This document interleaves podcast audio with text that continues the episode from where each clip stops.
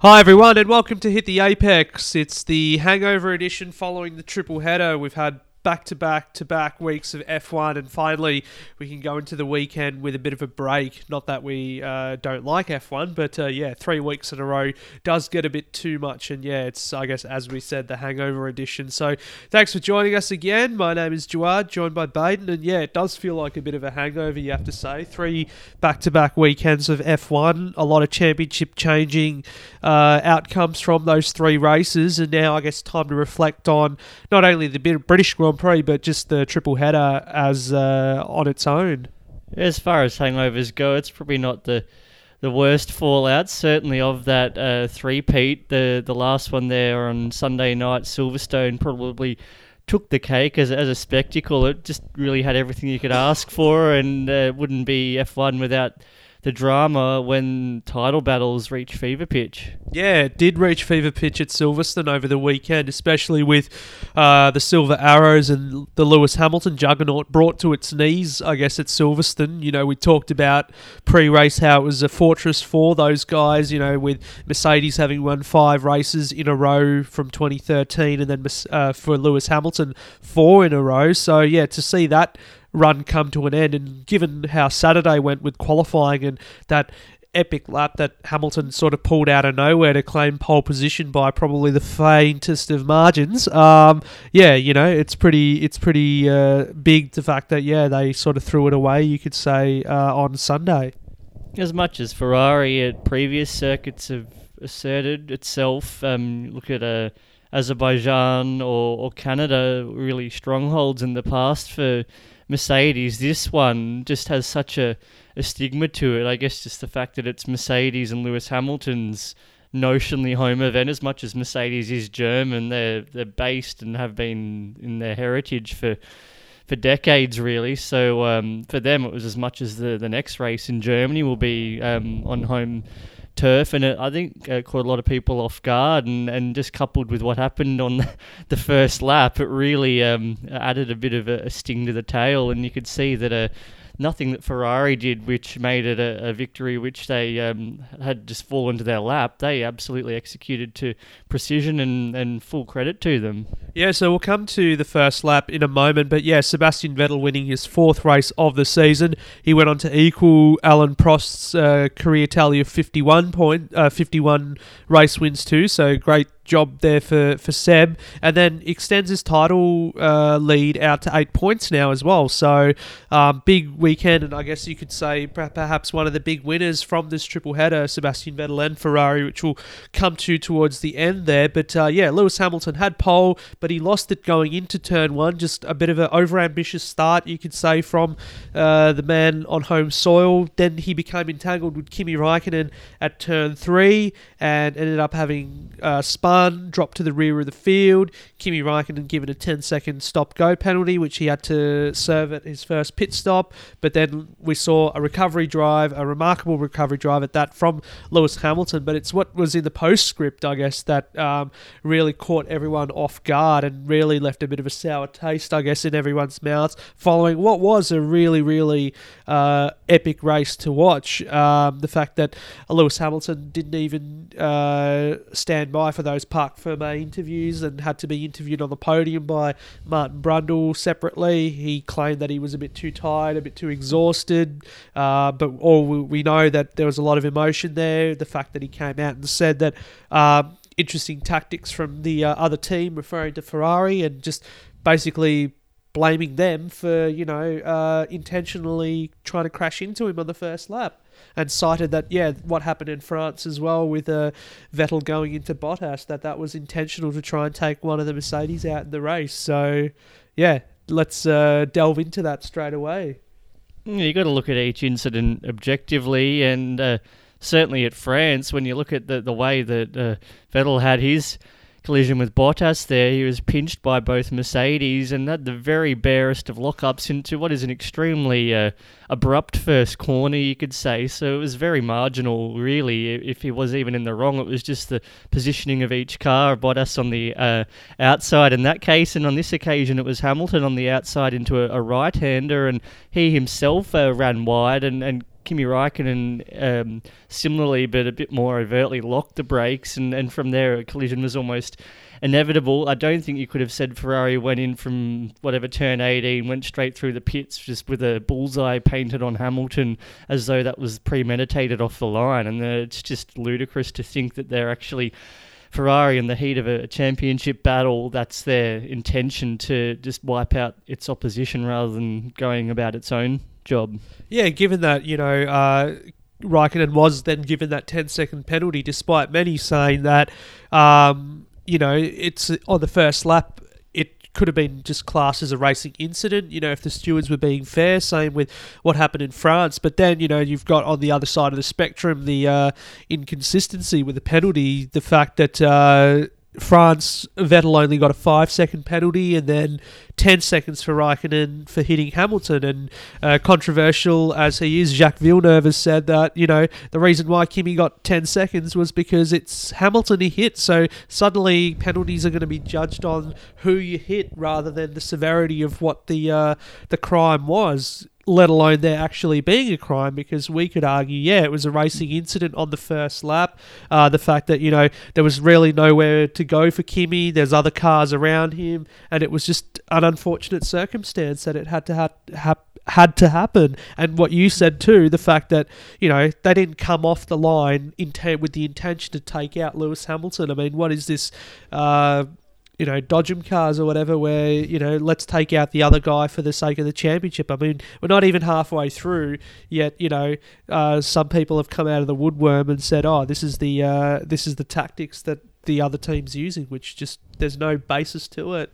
And the proof will be at Germany if by chance it comes to pass that Hamilton runs into Vettel and he's only issued a 5-second penalty, then there's going to be serious questions. There would be no penalty issued, because it'll be Vettel on his home turf and Hamilton running into the hometown hero. It'd be racing incident, basically. And so, if that's the case, the pitchforks can come out well and truly. But regardless of that, with all that, and then afterwards, of course, in the Parc Fermé interviews, Kimi Räikkönen did apologise, said that, he took full responsibility for it, and which I thought was the right thing to do, given the fact that, Kimi, a lot of people criticise him for his character and everything, but he's a racer, a proper racer through and through, and he realised that he was at fault for it. He accepted the responsibility perhaps more so than he should have done, I think. I think he took too much of the blame on himself, but he did a good job. He was humble about it, and it was just...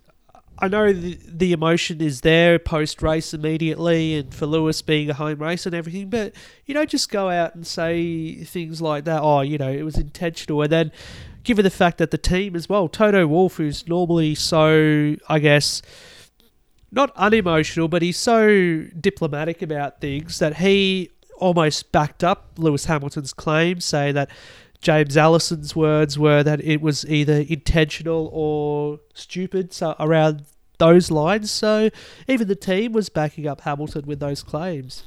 Yeah, I think when the entire party is concurring on that idea that it was, I guess in those words, that it was incompetence, so said James Allison, if you believe Toto Wolff, who... perhaps ironically threw his chief aerodynamicist under the bus there, and only about a month after he had already come out and said he wasn't happy that Allison had been pointed out as the one raising those concerns about Ferrari's design tactics. It's a bit of a humorous after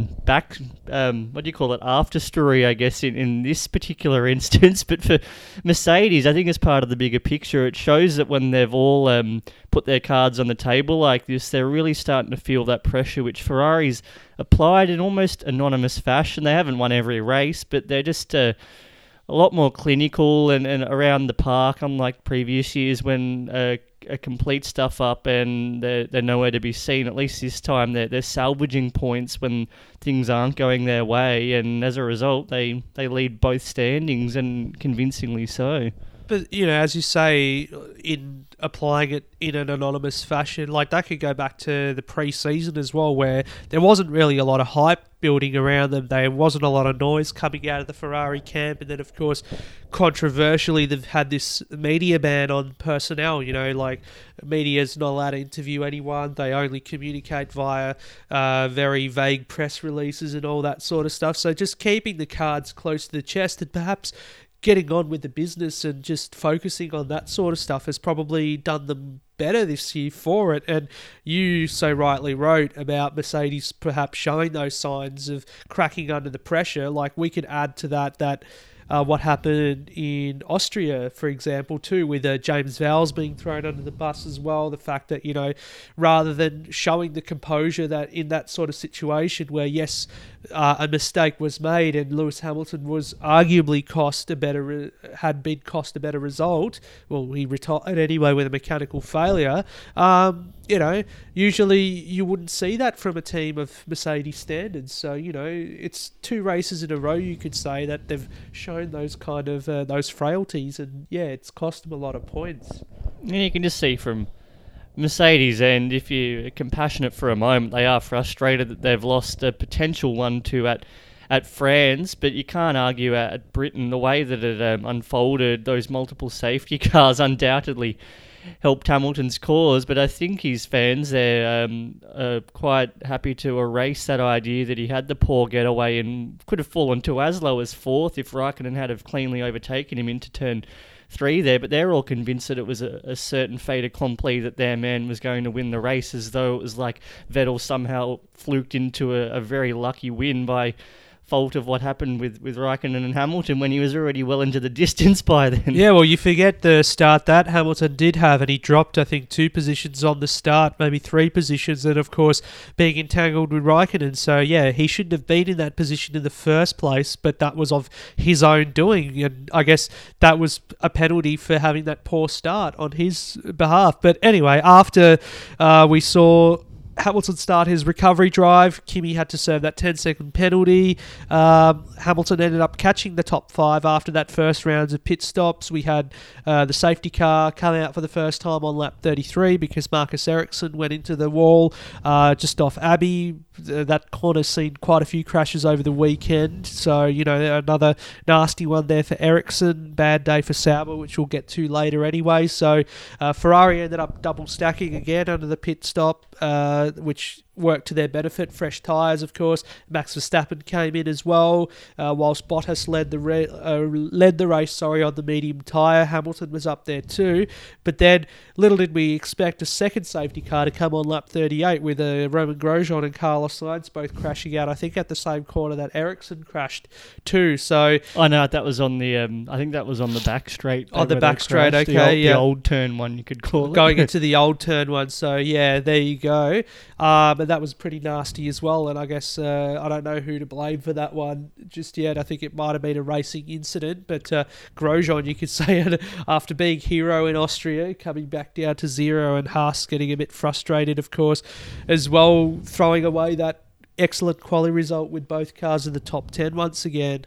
Yeah, I think it's reached a point for Grosjean where he's run out of his 9 lives, and the wolves are circling, whether it's a Leclerc or even talk of maybe a Perez. If Force India were to fold, then Grosjean's really got to be quite clinical in the back half of the season. Well, it won't be Santino Ferrucci, that's for sure, but we'll come to that a bit later.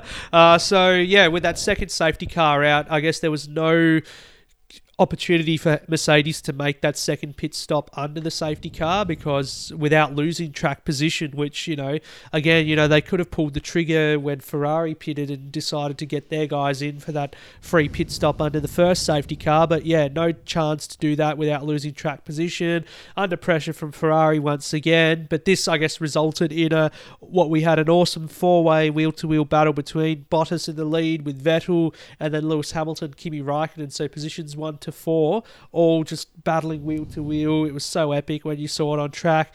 Vettel ultimately made the lunge going into Brooklands on lap 47 to take the lead from Bottas. Bottas's tyres basically shot, ended up having to concede that second place to his teammate. And then, of course, Kimi on the fresher tyres too was able to come back and take third from Valtteri. So again, Valtteri losing out there, sadly. But yeah, you know, that was, I think, 3-4 laps worth of just wow. you know, you just did want to take your eyes off the screen at that time. Yeah, as enticing as that sight was, it does make you wonder if Mercedes had perhaps pitted both cars, if not split the strategies. You might have had Bottas there back in fifth, but on superior rubber, whether he could have had a run to the line. And as it was, he did well probably to hold Vettel off for several laps after that second safety car. But as soon as that happened, his day was done, and it was a shame to see him yet again. It's been the story of his season, essentially. He ends up at the bottom of the pack out of almost not just Ferraris and Mercedes, but now behind the Red Bulls, and you just can't take a trick this season. Yeah, unfortunately that's the case, but a win should be should come sooner rather than later for the Austrian Grand Prix pole sitter, that is, as well. But he would have picked up a couple of positions, as you say, in hindsight, if he had gone on an alternate strategy and get the soft tyres on perhaps in that last stint or whatever, because we had Max Verstappen drop out of the race with a mechanical failure. He was battling with his own teammate, of course, Daniel Ricciardo, and I think they actually had a bit of a clash with Dan coming home fifth in the end, of course, and then Max earlier on was battling with Kimi. I mean, I think you were commenting on how Max, again, just pushing the limits again, battling Kimi, but Kimi kept his cool and was able to get past no problem and end up on the podium, while Max, of course, again, going from hero in Austria to zero in Britain with the retirement. So you can see as well, you consider Renault after that upgrade the previous race for Hülkenberg, and then later on Ricciardo, and then you've got 7 days later Max Verstappen, that clearly they've got some issues there to rectify. As much as on any given race they might have a good package all around, say a Red Bull, or it just suits the characteristics of their car or for Renault, but when it doesn't, it seems as though they've got still a fair bit of work to do. And I don't know, when you look at it in that long-term picture in Season 5 of the hybrid era, they're clearly third cab off the rank. Now the talk is really whether Ferraris usurp Mercedes with the most power. Yeah, well, that's probably... you could say it looks like it is the case now, with Ferrari being the benchmark in that sort of battle. But don't rule out Mercedes just yet. You know, they could be perhaps one upgrade away from being back on par with Ferrari, of course. But, you know, Ferrari have just done... I mean, we'll talk about it in a week or two's time when we look back at the first half of the season, that they've just knuckled down and done a phenomenal job this season, not only with the power unit but with the chassis as well. The fact that, you know, it seems to be working around every circuit this year. Last year they sort of started to get the trick around the circuits that Mercedes had dominated for a long time, and this year, as you said, you know, places like Montreal, now Silverstone, which have been Mercedes strongholds, they've come and conquered. And even Austria, they were stronger than they were last year, and of course Red Bull won that race in the end. But if Red Bull were there, you know, you could have seen Ferrari definitely get the jump. And you'd rather them trade off superiority at circuits like Monaco or Hungary to have an all-round package where something like an Azerbaijan, Canada, Belgium, Italy, and they can really take it to Mercedes, who have just dominated that really since 2014, and that's when they're going to get the huge bundle of points, if not be right... sniffing down their necks, I think. So you can see that coupled with what's happened, those sentiments from the Mercedes crew, that they're under siege in all departments. Yeah, definitely. And I guess those races, as you said, Spa, Monza, coming up after the season, mid-season break, they're going to be really telling for Ferrari if they can win, if not both of them, one of those Grand Prix at least, which you'd hope is Monza for the sake of the Tifosi. And we hope maybe Belgium for a certain Kimi Räikkönen. That'd be a nice sight. Given that, you know, every year we tip Kimi Räikkönen to win that race and it just doesn't come to pass, but hopefully, if, you know, it's going to be his last year this year, you hope that would be the case. But let's have a look anyway at the best of the rest. And Nico Hülkenberg, you mentioned him before, he didn't finish in Austria, but he was sixth this time out for Renault, given that he was a sole finisher for the French team. Sainz crashing out with Grosjean earlier. Then we had Esteban Ocon and Sergio Perez both scoring points for Force India, of course. Perez getting promoted into the points just after the end of the race because a time penalty was applied for Pierre Gasly, because he might have did an illegal overtake on Checo to begin with. So, Gasly demoted from 10th to 11th, and of course Checo brought up into 10th, so solid for Force India once again. Fernando Alonso with a typical Fernando Alonso drive to P8 with points there, and only the only point scorer for McLaren once again. So, you know, it's hard, you know, when we look back at the winners and losers from this triple header, one of the big losers definitely McLaren, who went from being, I think, fifth in the Constructors, dropping down two positions with the fact that Haas have come up, and then, of course, Force India have been firing as well. Yeah, couple that with Eric Boulier's departure prior to Britain, and you can see that the pressure's rising with each race on Stoffel Vandoorne, who's really been completely off the map this season, and last year he could be forgiven, but this year it seems, as disgruntled as Alonso might be, that Vandoorne just seems to be stuck in this first gear, often out in Q1 and in the races. Even with this high attrition, he still seems to be squabbling for a 12th or 13th, so he needs a good couple of solid races in the back half of the season if he's going to shore up a third season with McLaren. Otherwise his future might be elsewhere, as a shame as it would be to say when he entered and everyone had such huge hopes for him. Yeah, it's really difficult to watch Vandoorne this season because, you know, given the hype that he came into F1 around, you know, said that he could be the next Alan Prost, for example, and just seeing how the way that this season, not only just for McLaren but for him as well, you know, you'd think even if the team's having a difficult season that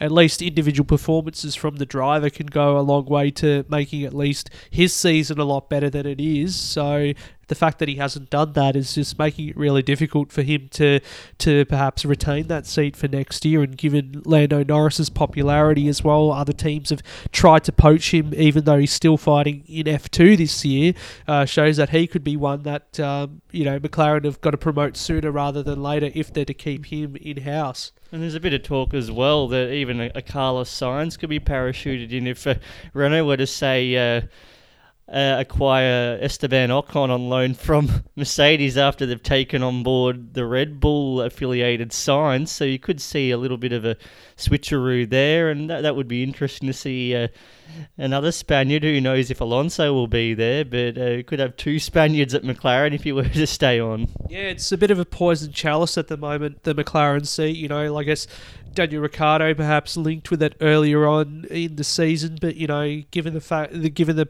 situation that they're in, it's perhaps not the seat that everyone will be jumping at immediately. And, you know, you talk about whether it's a team that perhaps in the long run could be better off, the fact that, you know, they need a team builder in the team, which Alonso is trying to do, but then it's just not really working from management at the moment. So yeah, that's going to be something to look at or whatever, and see who's going to be there next year, because it really is a bit of an unknown at the moment. But keeping it on the British Grand Prix anyway, Magnussen, as we said, was the only point scorer for Haas after Grosjean's crash. As I said, you know, they had a solid qualifying with both cars in the top 10, and then just thrown away again by Grosjean. So, you know, there's just, you know, given where they are still in the constructors' standings, they're fifth at the moment behind Renault. If Grosjean was able to score points regularly, because he only scored his first points, of course, in Austria. If he had scored points in every race like Magnussen has, then, you know, they could be just up to par with Renault or even higher than Renault in the constructors in fourth. So it's a lot of shoulda, coulda, woulda talk you could talk about with Haas, but yeah, they really have come on fire during this triple header. Yeah, and it's kind of the juxtaposition that is Haas. They've never really cleanly executed since debuting in 2016, the oft-touted one-car entry they had that first season, when they really just had this almost ghost of some sort of you could say child that was maybe floating around the garage, just prone to outbursts every so often when things didn't go his way. And then the other one in Grosjean, and he's almost devolved into this so-called ghost and barely a presence on track, and it's Kevin Magnussen doing all the heavy lifting. And you've got to wonder if, say, a Charles Leclerc were to maybe have another 12 months just to prepare himself for the inevitable Ferrari drive, that would make a lot of sense. So I wouldn't be surprised at all if Grosjean's finally giving his marching orders, that Leclerc and Magnussen, that would be quite a fearsome combination. Or even a Perez and Magnussen as well, of course. You know, the two McLaren rejects, of course, end up in the same team together. That'd be a pretty, what do you call it, lethal combination there at Haas. But I guess, you know, we can only hypothesize and play Nostradamus with what's going to happen with those seats next year, of course. But I guess we mentioned it earlier too. Great pace from Sauber was unrewarded, of course, with the dual retirements. Ericsson, we detailed, he crashed.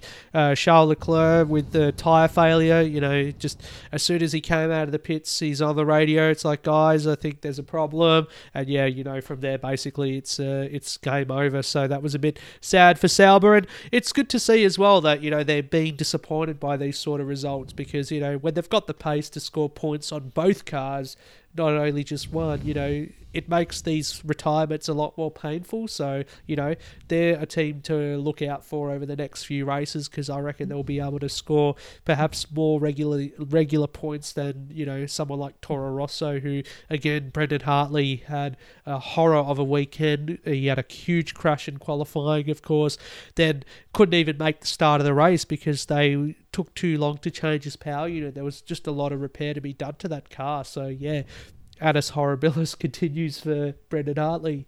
Yeah, on Sauber, first of all, you've got to wonder if they sustain this development curve. They could get to the end of this season and they're legitimately in a place to maybe snag a top five or a sixth, maybe two cars getting some solid points. They seem like they're not so reliant on circumstance. They're just genuinely closer to that Q1 or ballpark top of Q2 most weekends. And Marcus Ericsson always flying under the radar. And he made an honest error on Sunday, but you can see that they've got some confidence there, and whatever happens for Charles Leclerc, Sauber itself is going to have benefited from his own input, and it's just given them that swagger that they've been without for probably since 2012 again, when they had that great run of podiums. So who knows where they'll shape up in the constructors, but certainly McLaren will be wondering if they're going to be under threat sooner than later if Alonso's only able to scrape in 2 or 4 points here or there, and now down to Toro Rosso, who've been really, after what we saw at Bahrain with that fourth and then maybe a sixth again for Gasly at Monaco, they've really not done a hell of a lot. And you've got to say for Hartley, he's really been done over, and as much as the talk is that his career will be limited to this season, he hasn't had much of an opportunity to show his hand. No, not really. And I guess we can just emphasise that over and over again, the fact that, you know, I guess if he was given the opportunity proper, that, you know, it could be a lot better than it is. He's a capable driver, he's a multiple world champion, he's won some big races in the past, but, you know, just where he's at with Toro Rosso, it's a bit sad. And he's got the experience, he's not a rookie as such, you know, he's an experienced driver, and I'm sure he'll be giving a lot of valuable feedback back to the team with the development and with Honda, of course, as well.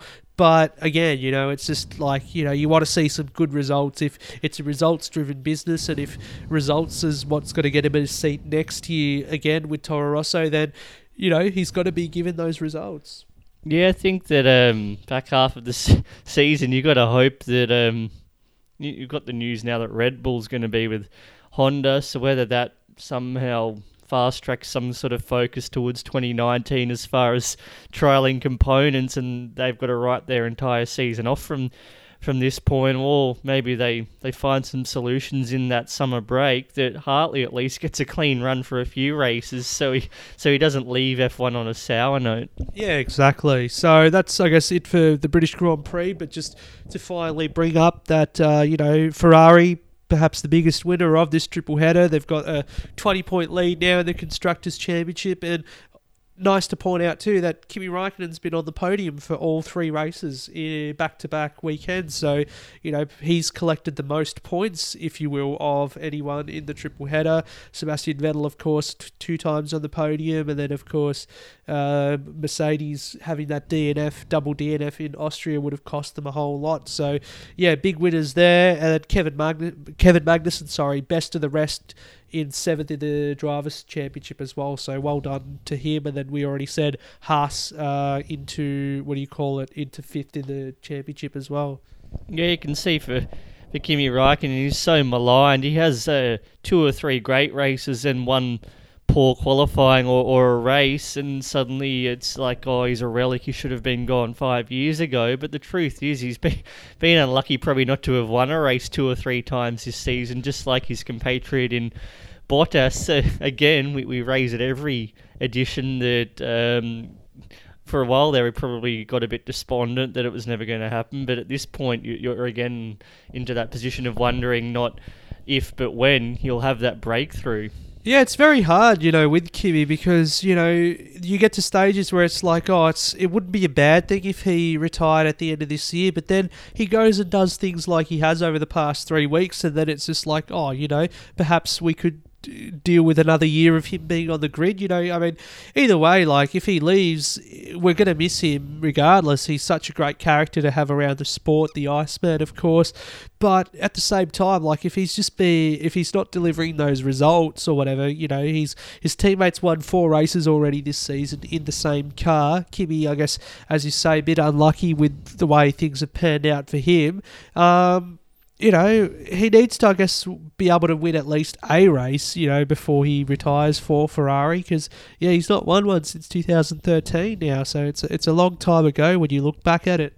Yeah, as much as the talk of maybe this will be it for him, I think it'd sit a lot better with all of his fans if he could just be on the top step once more. That'd be a nice way to sign off. Yeah, nice way to sign off indeed. So let's talk about driver of the day now.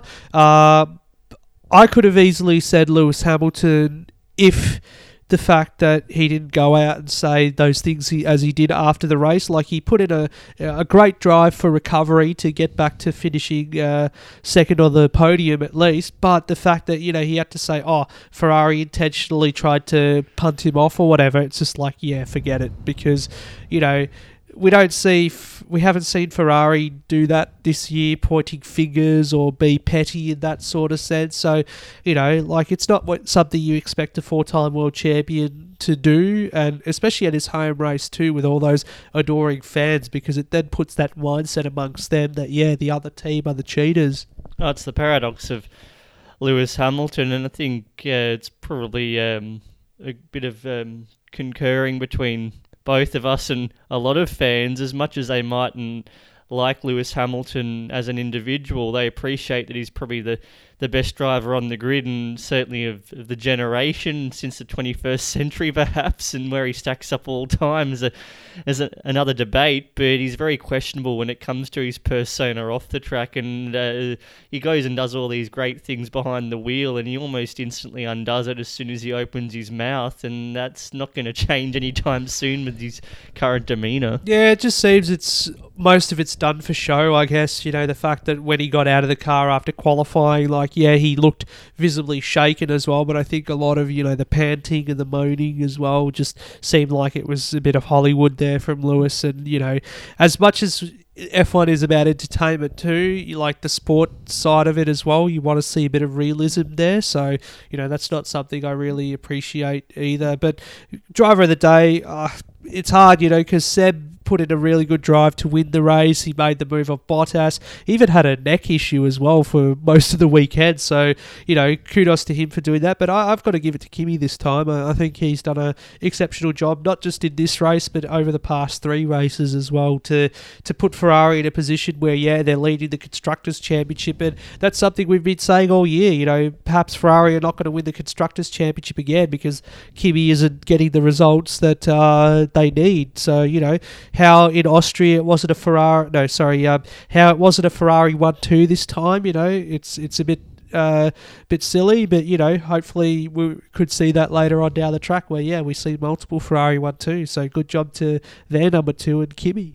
Yeah, I'd have to say Vettel for mine. Clutch victory, considering he was in duress, particularly on that Saturday, and he came within a cat's whisker of pole, and that would have been a huge psychological blow to the very temperamental Hamilton. Who knows what his mindset would have been if he hadn't have been again lining up first, but it was obviously academic come Sunday. And then you see just the way Vettel, probably not for the First time you're talking third or fourth time this season, he's led when there's been a safety car intervention, and at a China or an Azerbaijan, he's ended up being compromised in the long run. But this time he was patient and he made that move stick, and he easily could have butchered it or ended up just P2 and not capitalised on a day when Hamilton, I guess as much as he finished one position behind him, he wasn't breathing down his neck in a literal sense. So you can say that this is one that could be the difference come the end of the season. Yeah, exactly. So that wraps up the British Grand Prix, the triple header, and let's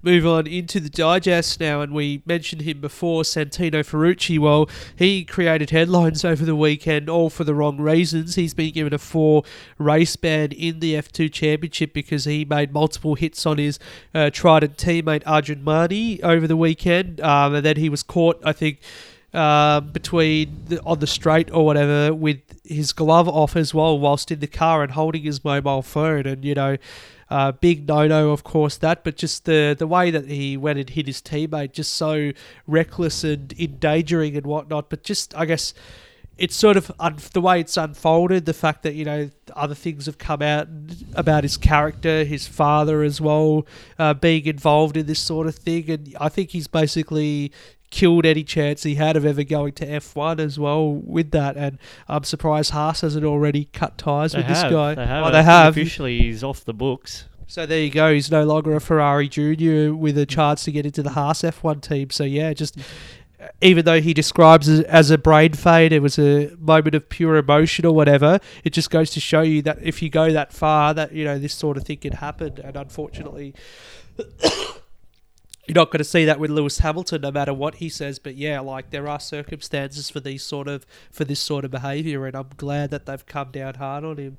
Hashtag Make America Great Again. Yeah, it's not going to happen, sorry. The talk there, they wanted to, perhaps with the leverage they believe they have since they run the universe, the Ferrucci's, that they could demand that the Trident team run a livery inspired behind their political motives to toss out a certain incumbent president. So clearly any kind of leverage they thought they had is now non-existent, and whether he can ever cultivate a career in the distant future or not, that's something he's going to have to take a long time on a lonely beach to consider his thoughts. Yeah, exactly. So, you know, great way for them to exercise that, to show that, yeah, that sort of behaviour is not tolerable or accepted whatsoever. But we got some news in regards to the future of F1 as well, with a lot of meetings going on over the past few weeks. And, of course, those regulations have got to be, cemented very soon. And could the manufacturers be eyeing a U-turn on 2021 as far as the power unit is concerned? Because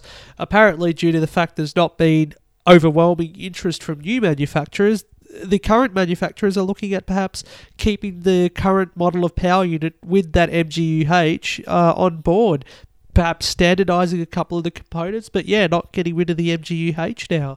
Yeah, it's in tandem with the lack of any kind of news about those regulations. We kept thinking that the 30th of June would be the deadline, and there's been not a whisper in any direction that there's going to be some sort of announcement outside of that framework we were given probably in March or April. Bahrain, I think it happened. And at this point, yeah, very little coming from the manufacturers, and then also the talk that the current manufacturers are doing what they can to delay any announcements so it gets to a stage where it's too late for anyone to commit, even from this late stage, 2.5 years. It seems like that's almost a minimum to prepare yourself if you want to be competitive. And we all know what happened with Honda when they were rushed in prematurely by a certain Ron Dennis, and that's clearly taken them years to recover from. So in this case, it could be a fizzer for 2021 being the revolution. It could just be a status quo of, say,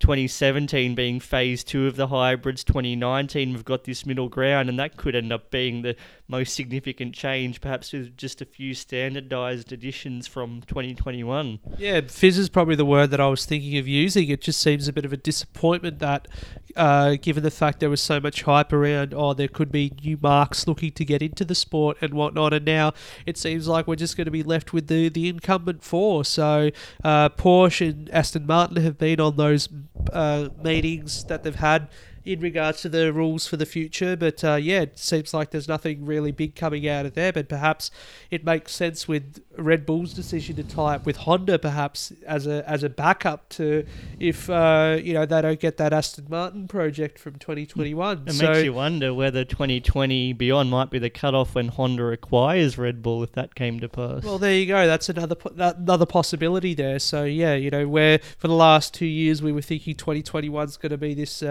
you know, universe-changing year, it perhaps could just fizzle out to be, as you say, a mere phase two of what we've already got at the moment. So that would be disappointing indeed. Another thing that was broached, I guess, was the possibility of perhaps paying points to everybody on the grid. So from 1 down to 20, 25 points down to 1 point for the person who finishes last. Liberty looking at the possibility of that. I see that not everyone is for that concept. Not everyone. More like one is for it and the other 99 are not. Stakeholders, yeah. No thanks. Yeah, so to me it just sounds like it doesn't sound like a great idea anyway, because, you know, the points in F1 are precious. It's I guess it went from being top 6 or whatever to now top 10, and to be in that top 10 a lot of work goes into it, so giving points to everyone that basically sort of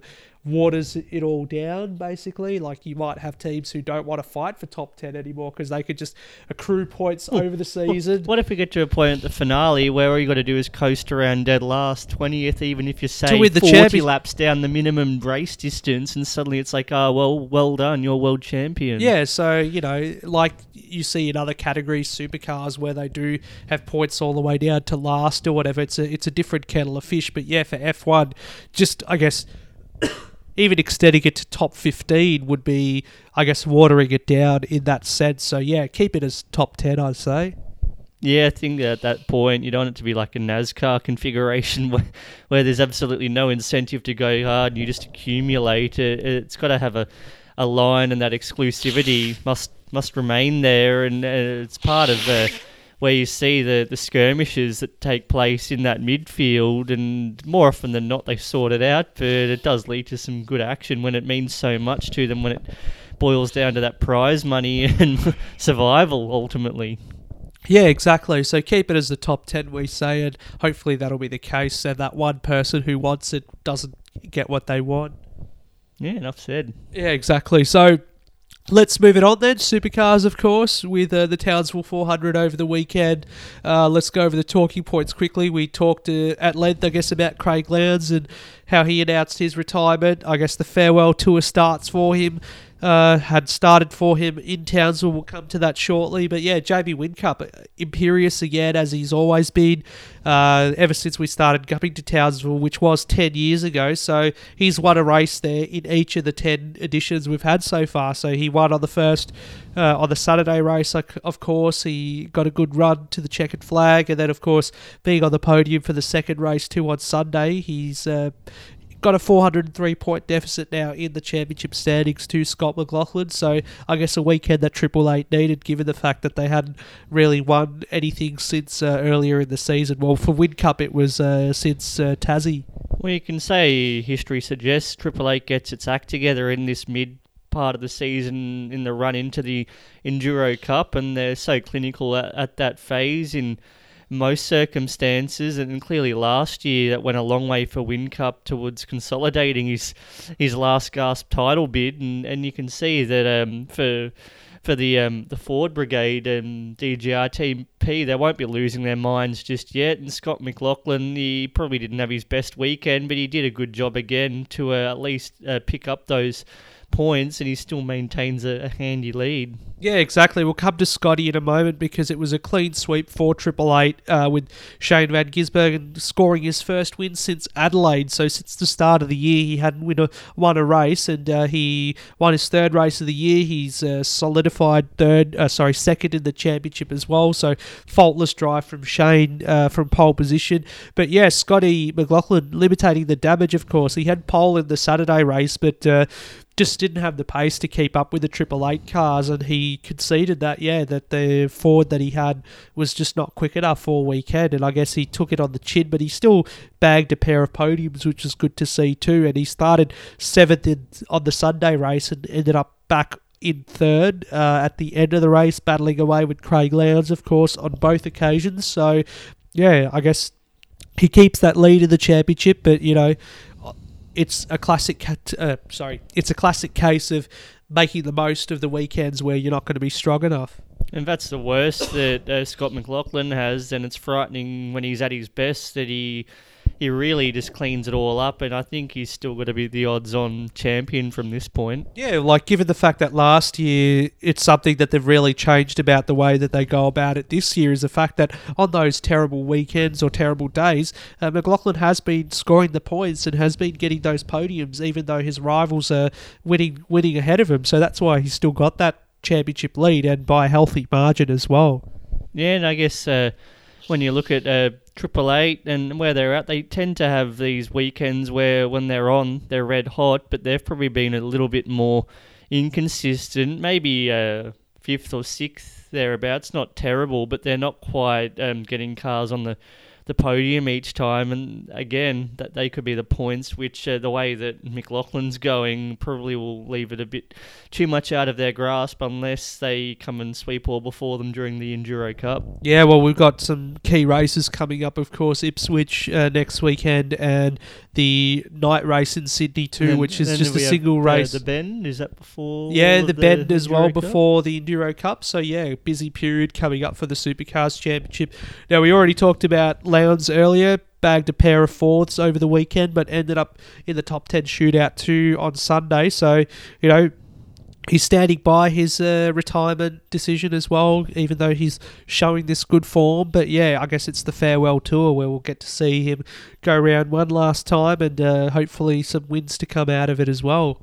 Yeah, you'd imagine that the way he's going, he's a lot closer than he was in 2017, and any given day there, he's always consistent, maybe the third of the Triple Eights more often than not, but I think that, again, you'd have to back him as if nowhere else, at Bathurst. He tends to just get everything together. Yeah, he and Stevie Richards at Bathurst, we could probably, it's safe to tip them perhaps, but not quite given the complexity of that race in itself. But yeah, one of the other major talking points to come out of the weekend was the discussion for perhaps changing seasons for the Supercars Championship. What about staging it during the Australian summer? So there was apparently some discussions between Supercars officials and stakeholders over the weekend that, you know, let's change the way the championship, when the championship is staged. So from 2020, let's have it from September to May. So it's held primarily during the summer months here in Australia, of course, dealing with Christmas and New Year, and of course, and holding it essentially over 2 calendar years, like we see Formula E done internationally, and of course now the WEC Super Season as well, which is held over 1.5 years essentially. So given the fact that, in the winter when Supercars is on, it has to contest with rival footy codes such as AFL and NRL for viewership. Over the summer, perhaps with cricket, it might not have too much competition, and given the fact that there's not a lot of motorsport on at that time of year as well, perhaps it could be something that works out for those guys.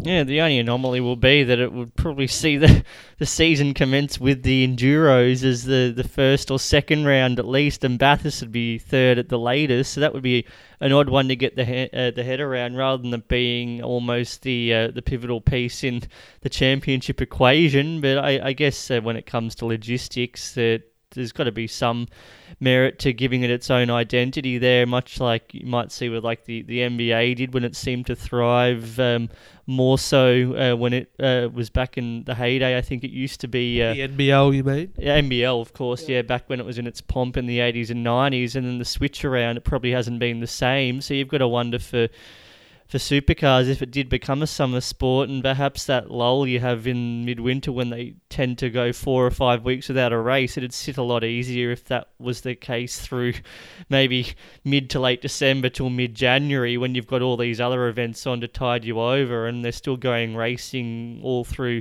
October, November, then late January through until May, by which point the footy seasons will be well and truly in action, and you've got all the other sports, motorsport internationally, and it's a natural segue. Yeah, but you know, as you said before, with perhaps then starting the season with the Enduros as well, like, is there the chance that they might even be a bit brave here and move the Bathurst 1000 from its traditional October slot to have it so it's at the end of the championship, you know? Have it in May suddenly. Yeah, have it in the middle of May. So, you know, dare we say, what about a radical idea where they combine it with the 12-hour?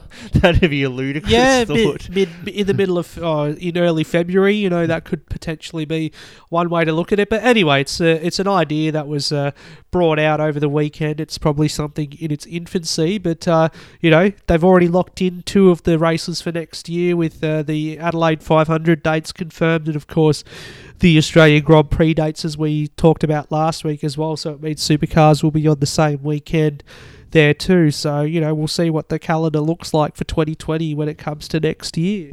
Yeah, still plenty to play out, another season at least, so sure, the way they go, they take their time getting the announcements out for the calendar, so we probably won't know more for another couple of months at least on next season, much less 2020 and beyond. Yeah, exactly, and all the races that are yet to be officially confirmed as well, as far as being on the calendar still. So that's all for supercars anyway, and as before we wrap things up, sporting moments of the week, and you know, this week it's really hard to go past. We had the final State of Origin game on last night, and for me, it's really hard to go past the individual that is Billy Slater. The fact that he played his last game in Origin last night, he got to be farewelled as the captain too, with Greg Inglis out with injury for that final game, and yeah, to send him out on a winning note as well, with Queensland prevailing 18-12 to deny New South Wales that series sweep.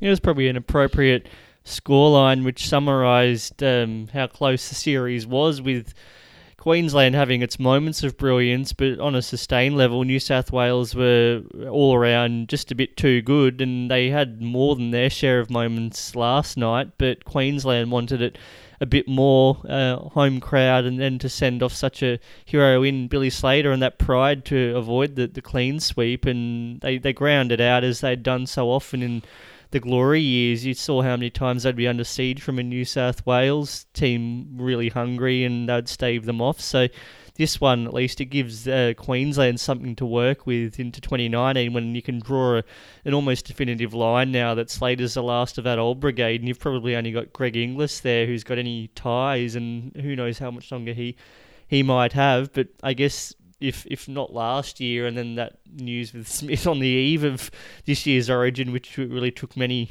by surprise, I guess this signifies the official end of that chapter. Yeah, it's a significant chapter as that. You know, we look at the names with Cooper Cronk, Cameron Smith, Jonathan Thurston, now Billy Slater. You almost forget amongst those guys that Darius Boyd also announced his retirement from rep football as well. Will GI hang up the boots as well, given the fact that, you know, he could sort of extend the life of his club footy career with the Rabbitohs next season. I don't know when he's coming back for them after that thumb injury he had in the last game. So yeah, you know, it really is the end of an era there. But even with all the pomp around Queensland last night with their victory, and of course, controversially, Billy Slater named man of the series for some, given the fact that he only played 2 games and New South Wales won the series, I guess to farewell the great man, it's a great honour for him to win that Wally Lewis medal. But we can't take anything away from New South Wales. They've just been the better team all series. I like the fact that they've just instilled a new culture within that organisation. The fact that, you know, they play for each other rather than the individuals like it was previously. And yeah, you know, it's going to be exciting to see 2 new teams take the field next year, of course, with these Baby Blues, of course, with that 1 series win under the belt. Can they do the same thing again next year, where they'll probably face a Baby Maroon team? That's arguably the bigger question if they can go back to back and show that this will be New South Wales era rather than being a blip and then Queensland renews its effort. Yeah, exactly. So I guess unless you had anything more to add to that one, I think we should wrap things up. No, I think that's all from this end. It's been pretty action-packed as usual. It's probably nice to have one where it's all done with and we can all draw our breath after what has been a crazy 2 or 3 weeks. Yeah, the month of June, as it always is. So thank you very much for joining us. We'll be back next week to preview the German Grand Prix. But yeah, as far as having a weekend off F1 is concerned, as much as we love it, we do need a bit of time away from it too. So thanks, guys, for tuning in this week. And yeah, we'll have the German Grand Prix ready for you next time. Till then.